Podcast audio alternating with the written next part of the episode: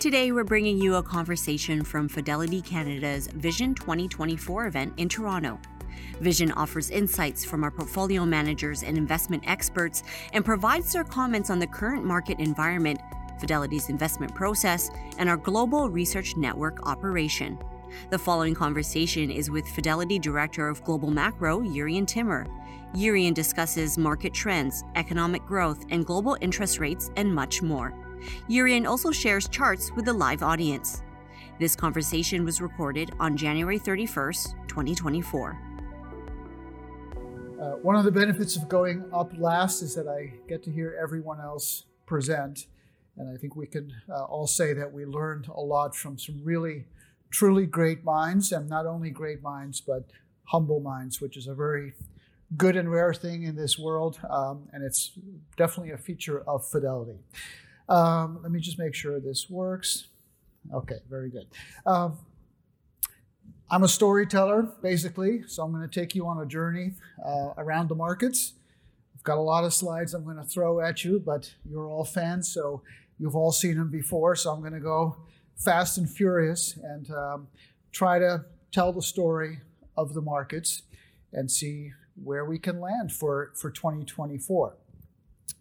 So, Will very correctly mentioned earlier that the market tends to go up, uh, and it goes up 73% of the time, um, which means it also goes down about a third of the time. But one way to describe that is actually showing the market against itself as a scatter plot. So I've got the S&P 500 index here and also there, and just like life and just like the trees and, and us, uh, you tend to have growth over time. So, uh, with all with all due respect for Dan, I'm an optimist, and I think generally the market is going to grow. But it is good to have downside protection. So I'm, I'm glad he's on he's on the team.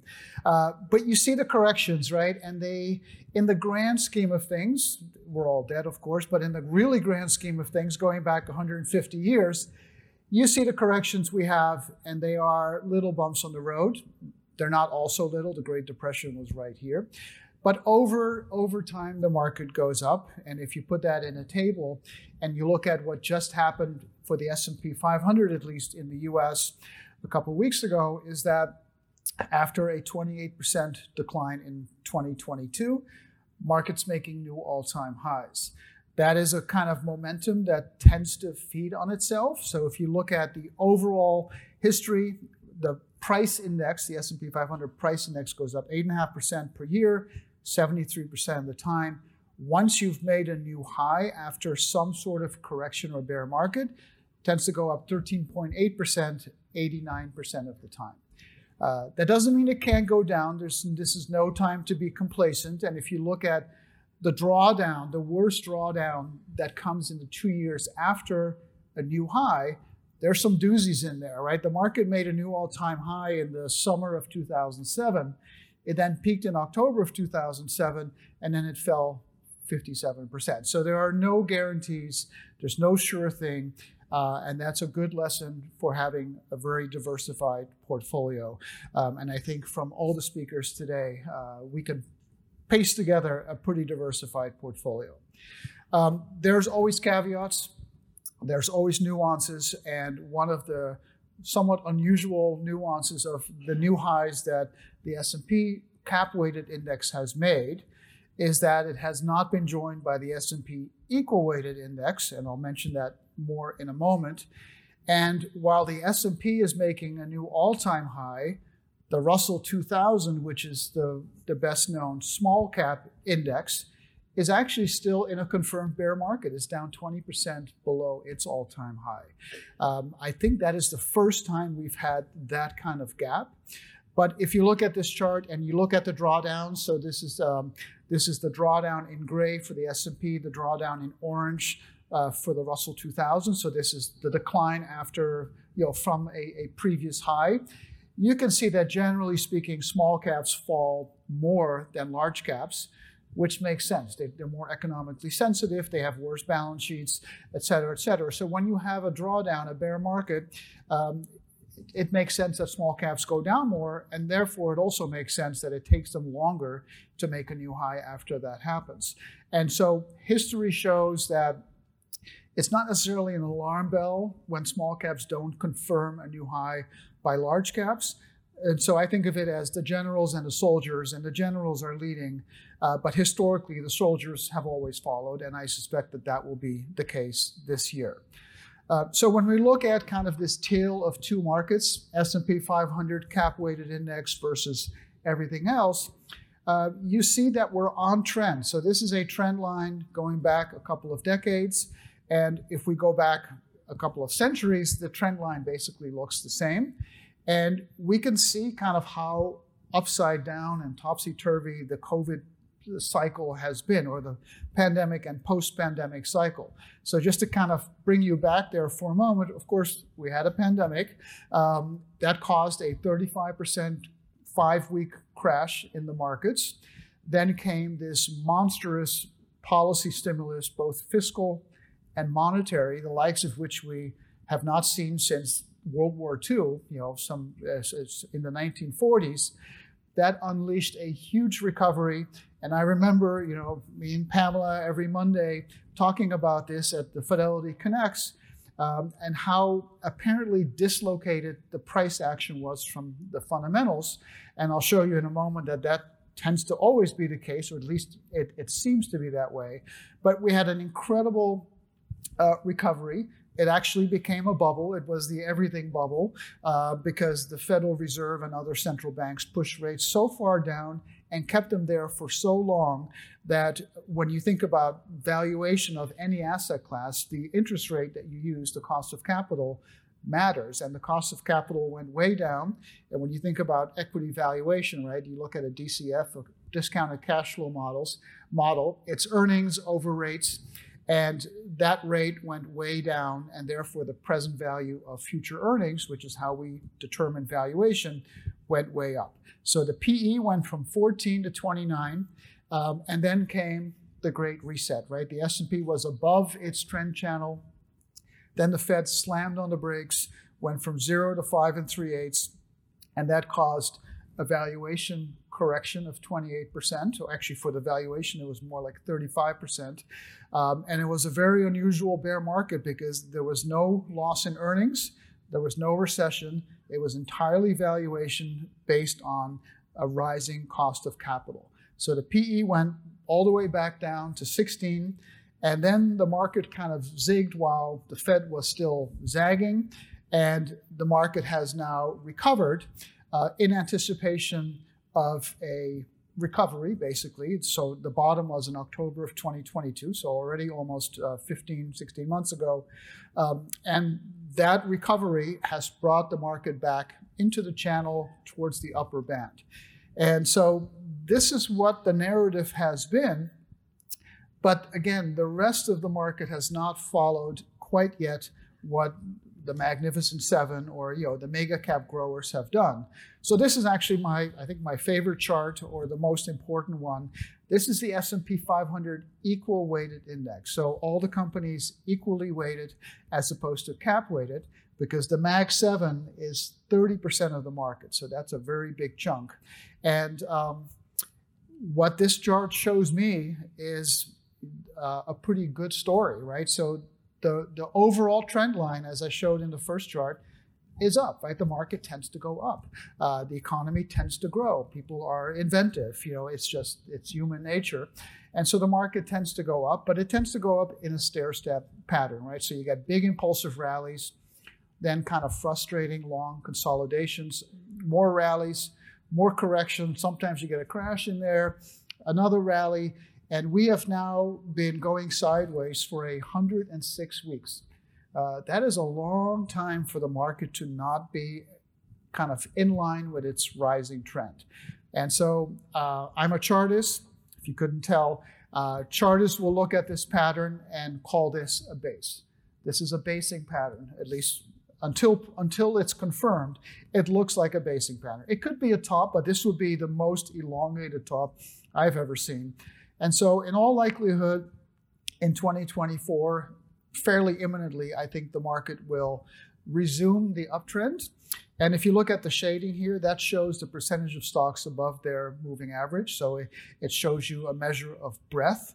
And so green is good, red is bad. And usually, of course, when the market goes down, it's red by definition. But these periods of sustained uptrends tend to be very green.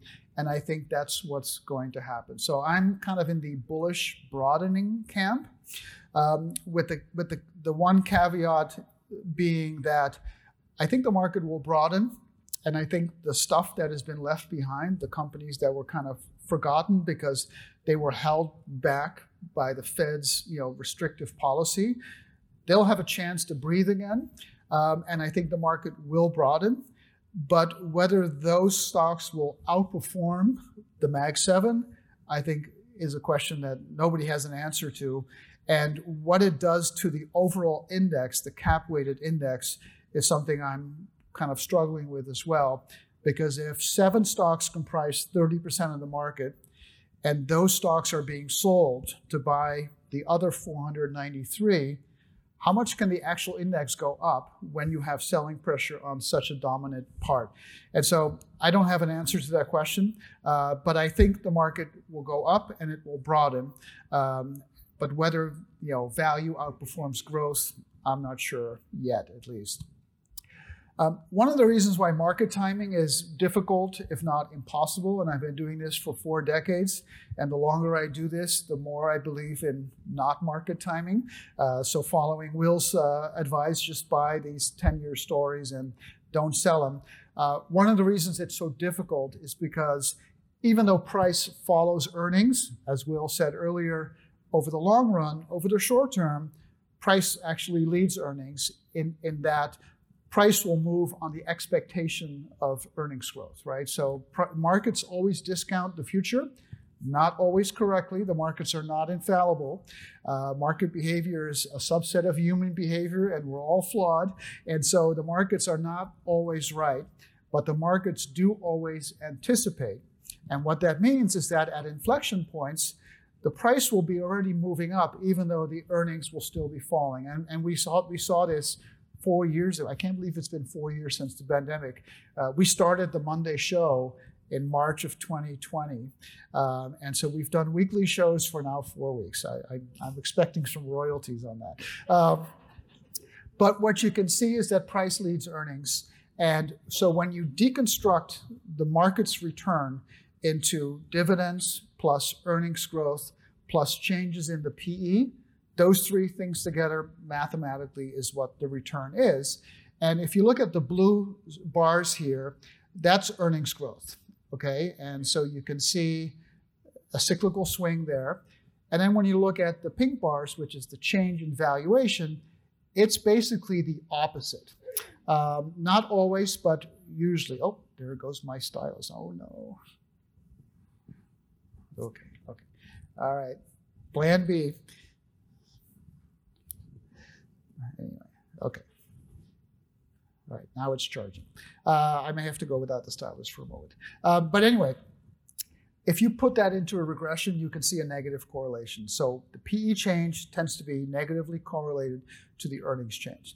And that means that at bottoms, the price action makes no sense because the world is still ending around us. Um, and so that's why we don't market time. That's why we have a diversified portfolio instead. So long story short, the rally since the October 2022 bottom has been all PE driven uh, because earnings fell a very modest 3% in 2023.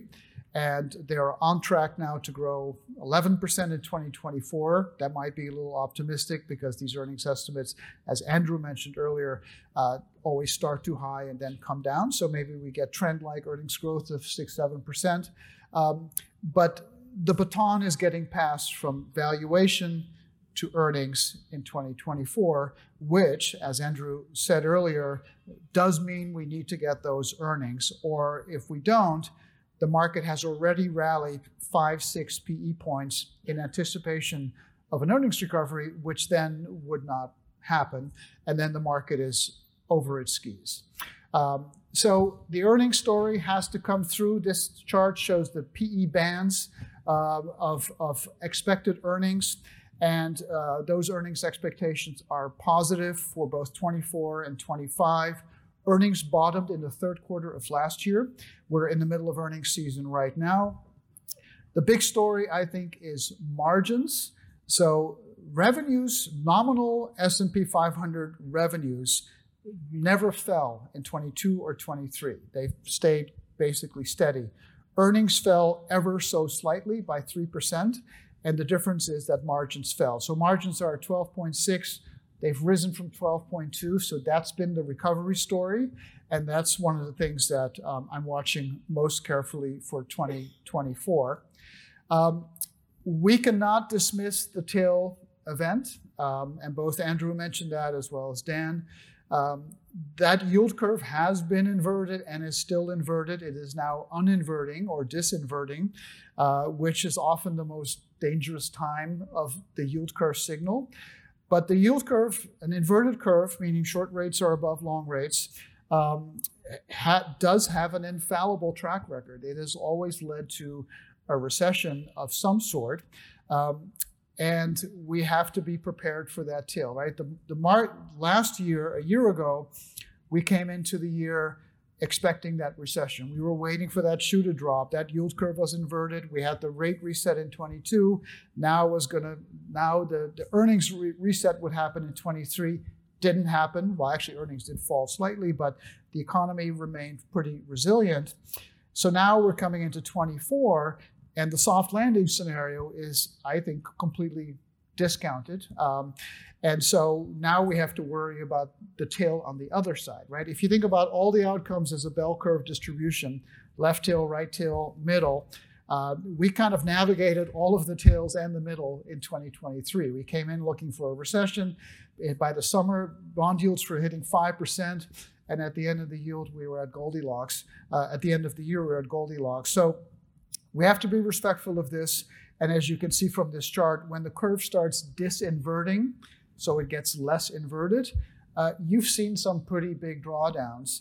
The problem is, is that the, the occurrences, there are not many of them, uh, and they're all over the place. So converting this chart into a investment strategy playbook is not easy, right? Because there are four things you need to know. You need to know when the recession starts, how bad it's going to be, how long it's going to be. And even if you knew all of those things, which of course nobody does, you need to know how much of it is already discounted by the price.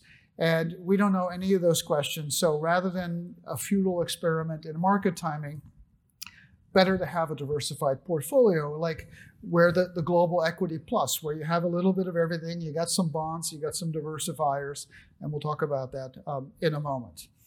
Uh, I wanted to mention one historical cycle, and if you know my work, you know that I'm a, a history a history geek. Um, we've had this on you know normally when the market is in a bear market, there's a recession, earnings are falling, then the Fed is cutting rates, and then eventually they cut rates enough that the cycle recovers, and then you have a new early cycle bull market. Um, of course, this has been anything but a normal cycle. And the one analog that comes to mind was actually the 1973 74 bear market. I was still a teenager back then, so I didn't experience it firsthand. But that was a bear market, which in many ways was totally different. It was a 48% decline. Inflation, of course, was soaring. Uh, but that was a decline from January 73 to October 74 uh, that did not produce any earnings decline. There was no recession. The Fed was raising rates the entire time, and the market fell entirely because the PE was getting slaughtered, basically. It went from 20 to 7. Uh, so totally different from today, except for in terms of the PE, but the same cadence of events. Then the recession started, the Fed started cutting rates, earnings fell, and guess what happened? The market went up in late 74, 75. On top of that, that period was the first, the original Nifty 50 period of mega cap growth leadership. And those mega caps were leading on the way up. They started leading on the way down. And then there was a rotation into everything else. And that rotation happened while the market recovered and the Fed was cutting and we had a recession and earnings fell.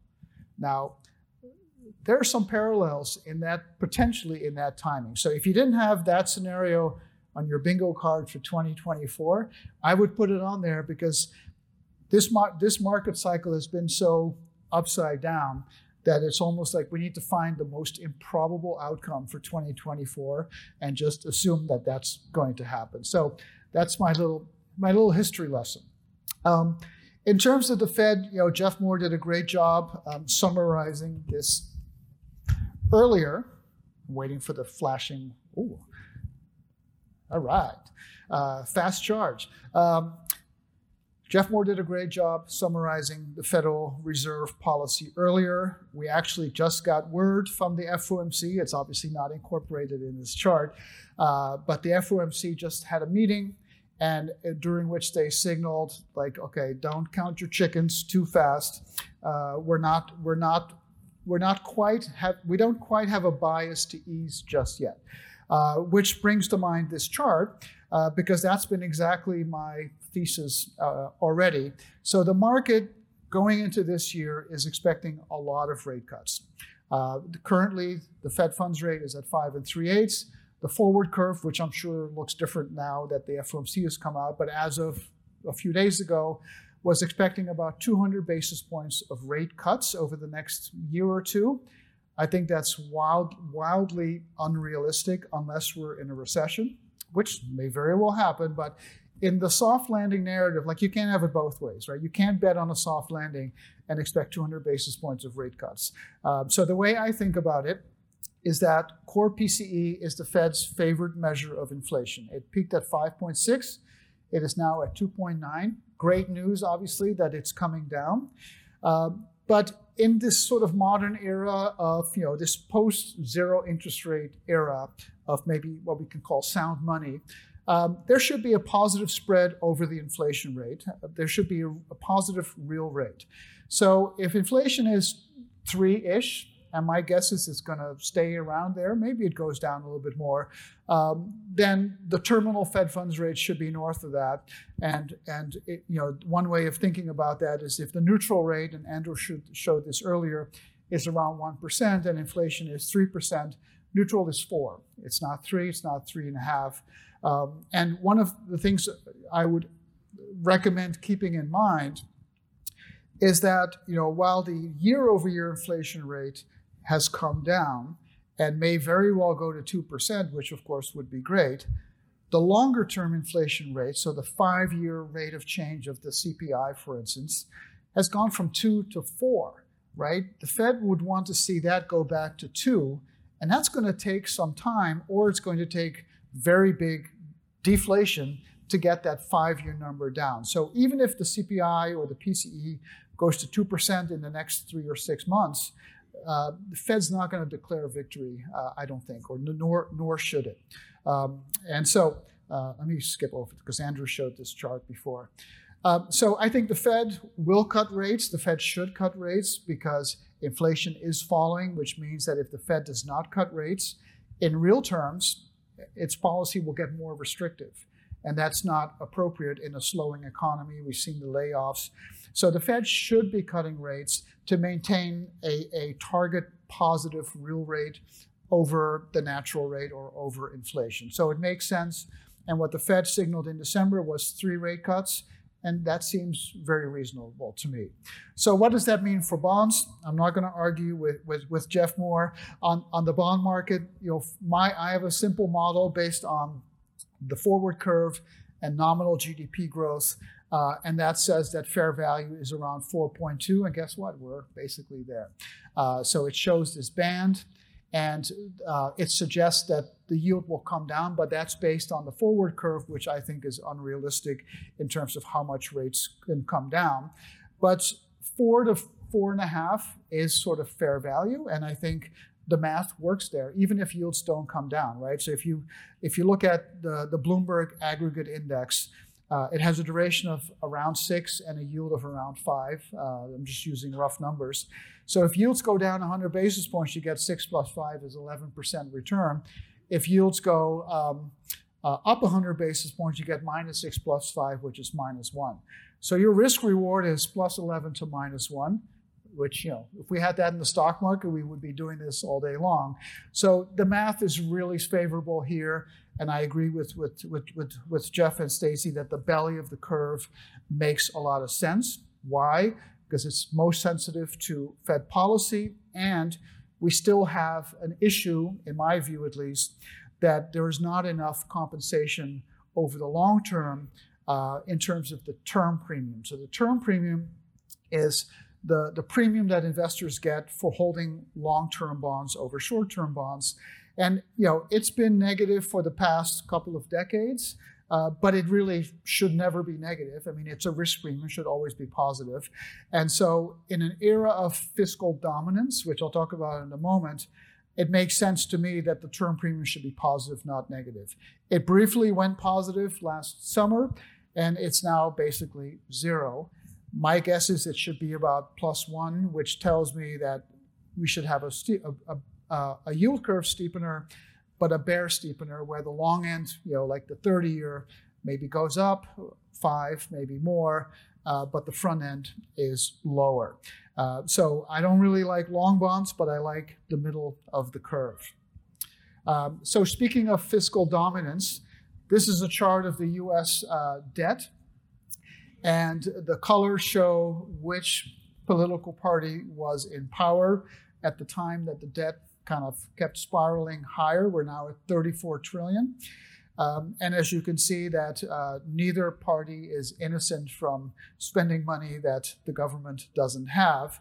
Uh, this is an election year, of course. Um, I, you know, I was so happy when the last one was over, now we get to do it all over again. So um, I'm, I'm not mentally prepared for that. But I will say that um, elections tend to matter less to the markets than many people believe, which does not to say that it doesn't matter.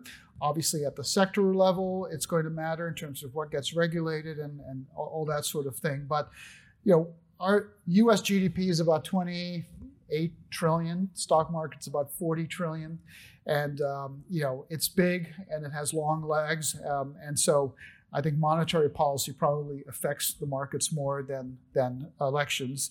Uh, but so the debt is obviously a concern. And the Fed, of course, has been shrinking its balance sheet, probably not for that much longer, uh, which is a conversation for another day. But as the Fed starts cutting rates, it's likely to end QT or quantitative tightening.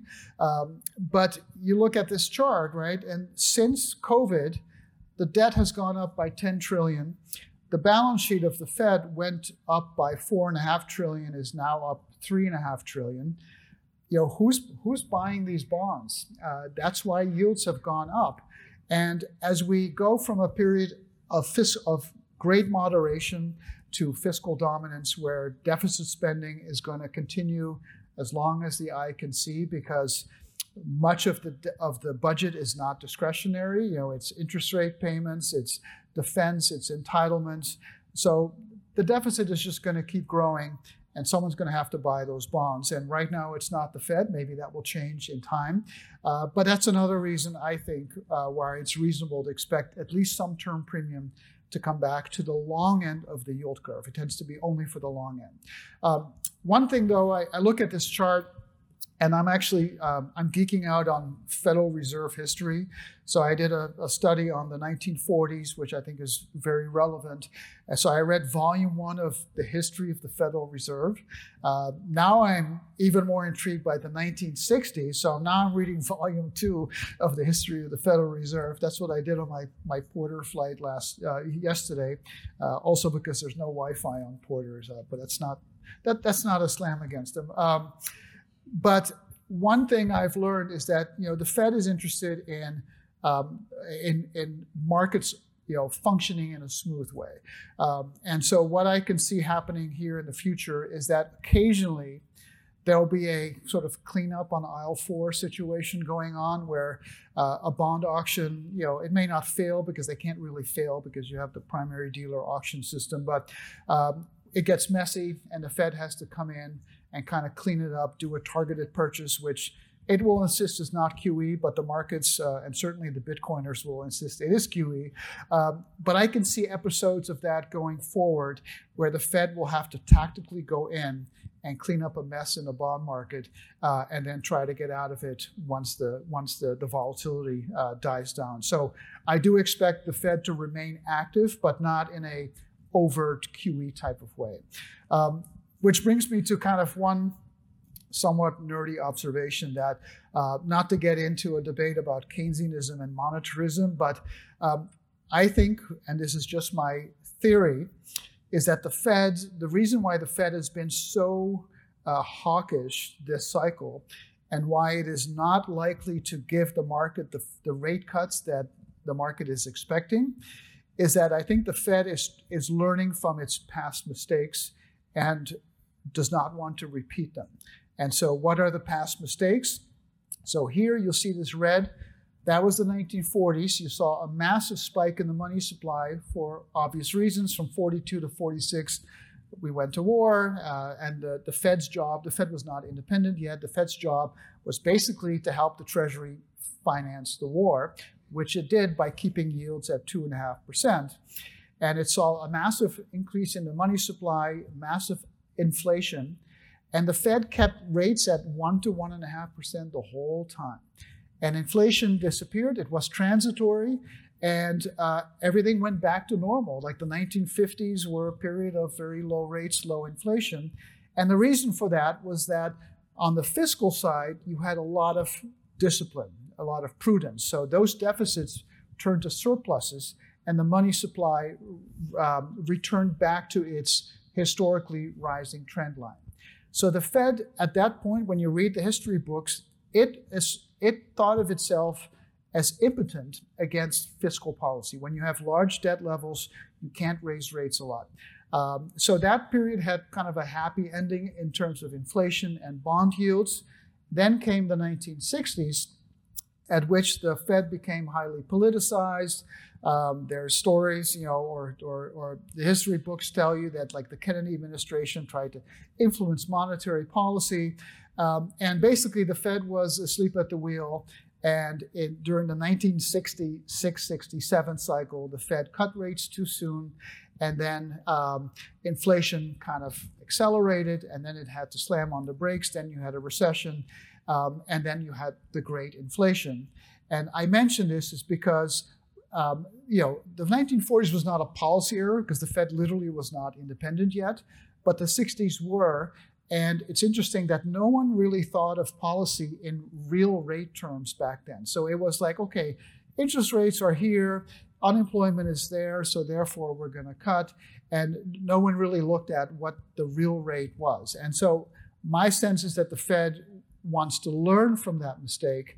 Um, and now we're in an era where there's a lot of fiscal stimulus. I mean, we're still running six, seven percent deficits in an expansion. And my sense is, and it's just a hunch, that the Fed is leaning into that because it does not want to go back into the past and have these mistakes. So that's another reason why I think the Fed went so hard in 2022 and 23 and why it is not likely to give the market the rate cuts it wants. So um, I'm going to wrap up here. So what do we do as investors? Like, okay, so I just threw a lot at you. Uh, markets price for soft landing. I think it will broaden a lot of opportunities for the stocks that were left behind. Uh, bonds look okay. Um, how do we build a portfolio around this? And so I like to trot out this chart. This is my periodic table of investment returns. As you can see, it's just a hot mess of randomness um, which is why we show this to our, our investors because it shows you that it's really hard to predict who's going to be on top, who's going to be at the bottom, and, and why and when. Um, and so this is as good an argument for a diversified portfolio, including the gentlemen that were on uh, before me, uh, to get a little bit of everything, to have some bonds. But when we kind of take a look back and we look at five year returns instead of yearly returns, we do see some patterns. And one of them is up here, LG means large growth, and down here, LT means long treasuries, and COM means commodities. Um, that has been a very, very dominant trend.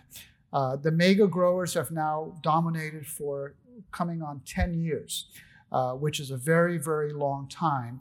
And so the thought of mean reversion is a very juicy opportunity set. Now, a lot of people, including myself, were early on this. We thought it was going to happen last year or the year before.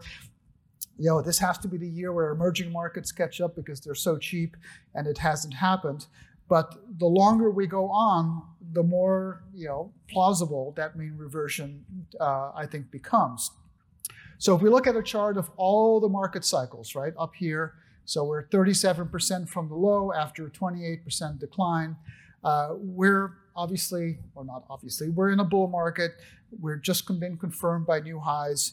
But look at the, the relative, the, the leadership within the market. So the bottom panel shows the percentage of stocks outperforming the index. Uh, for 2023, it was 26%.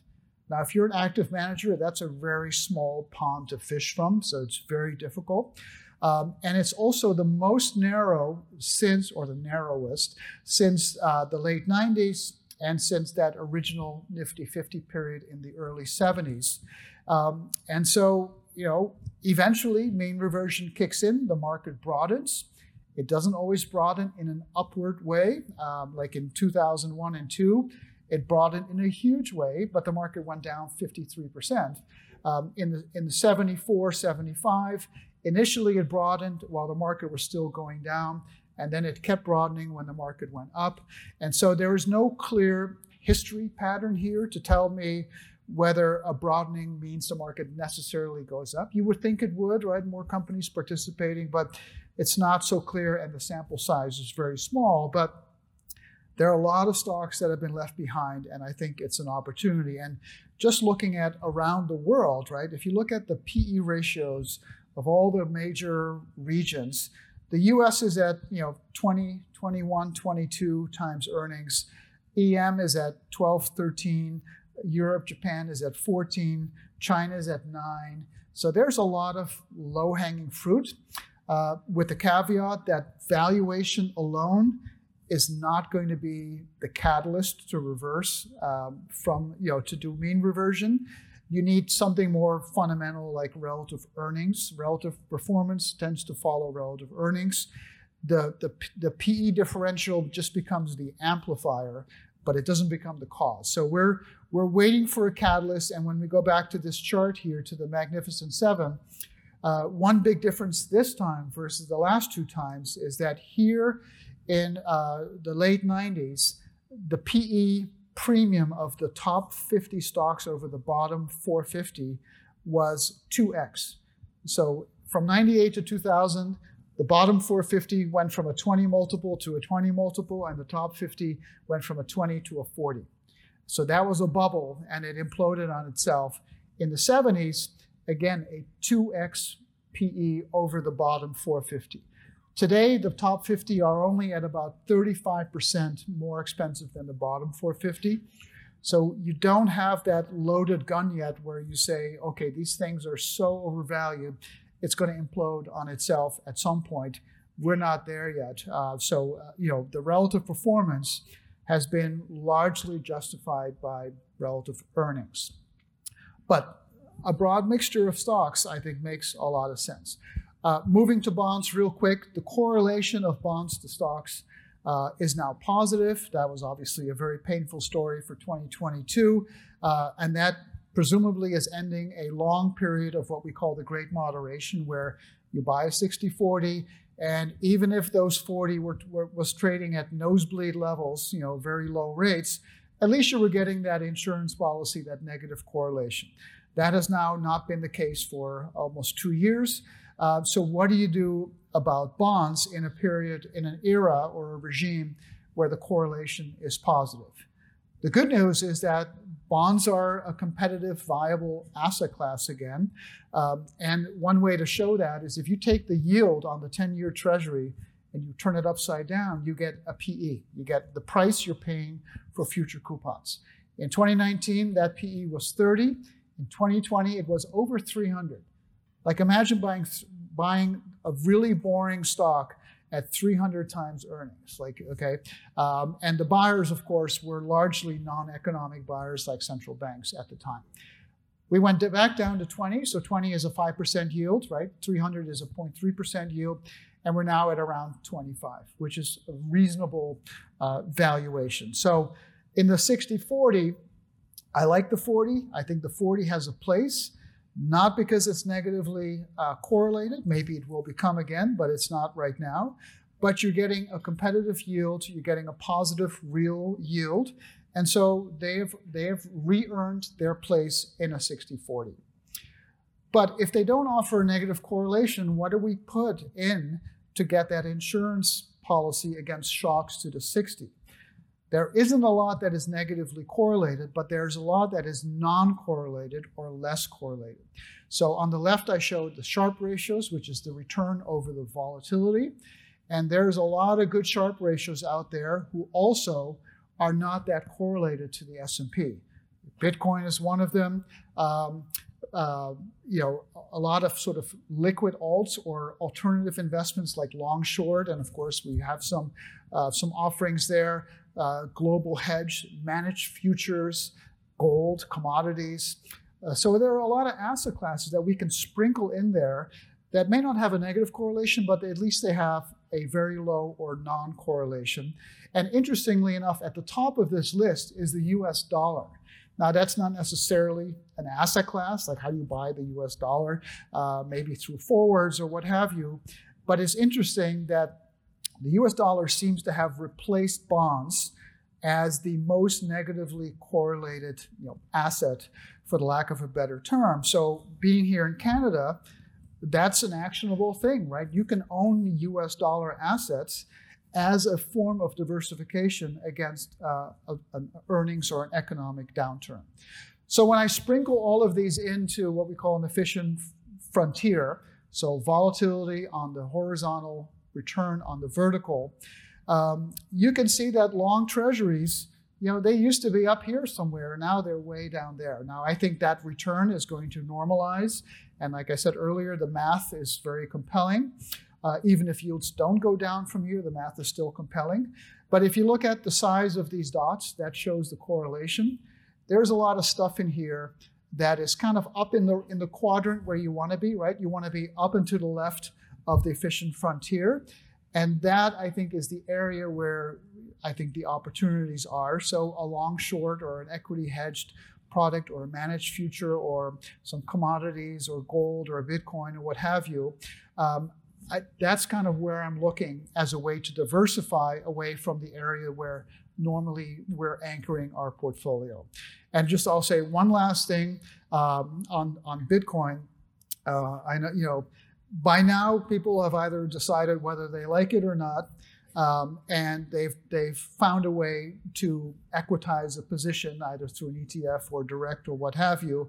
Uh, Bitcoin's been around for 15 years. It's got every existential crisis uh, you can think of thrown at it, and it like it keeps coming back from the dead, right? And so uh, when you think about bubbles, and I've studied all of them, uh, they never return from the dead. Once they die, they stay dead, and Bitcoin keeps coming back. So I think that earns it some credibility as a aspiring store of value. I think that's really how it fits, if it fits, in a 60/40, um, and um, and that's kind of how how I think of it. So I just co-authored a paper. It was released literally two days ago uh, where we talk about position sizing, and I'll, that's a conversation for another day. But I'll leave you with this one last chart, which is that you know you will see that Bitcoin is not in here uh, because it doesn't fit on the chart. So Bitcoin has a very outsized return and an equally outsized volatility. And so, in order to put Bitcoin on this chart, we have to redraw the scales, and now Bitcoin is up here. So, um, the message here is that a little bit goes a long way. So, with that, I've drone on long enough. I thank you very much. Thanks for being such troopers, staying till the very end, and have a great day. Thanks for listening to the Fidelity Connects podcast. If you haven't done so already, please subscribe to Fidelity Connects on your podcast platform of choice. And if you like what you're hearing, leave a review or a five star rating. Fidelity mutual funds and ETFs are available by working with a financial advisor or through an online brokerage account. Visit fidelity.ca slash how to buy for more information. While visiting fidelity.ca, you can also find information on future live webcasts. And don't forget to follow Fidelity Canada on Twitter and LinkedIn. Thanks again. See you next time.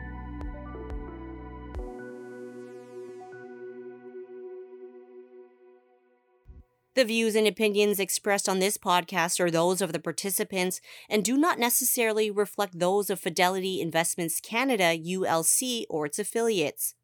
This podcast is for informational purposes only and should not be construed as investment, tax, or legal advice. It is not an offer to sell or buy or endorsement, recommendation, or sponsorship of any entity or security cited. Read a fund's prospectus before investing funds are not guaranteed. Their values change frequently, and past performance may not be repeated. Fees, expenses, and commissions are all associated with fund investments.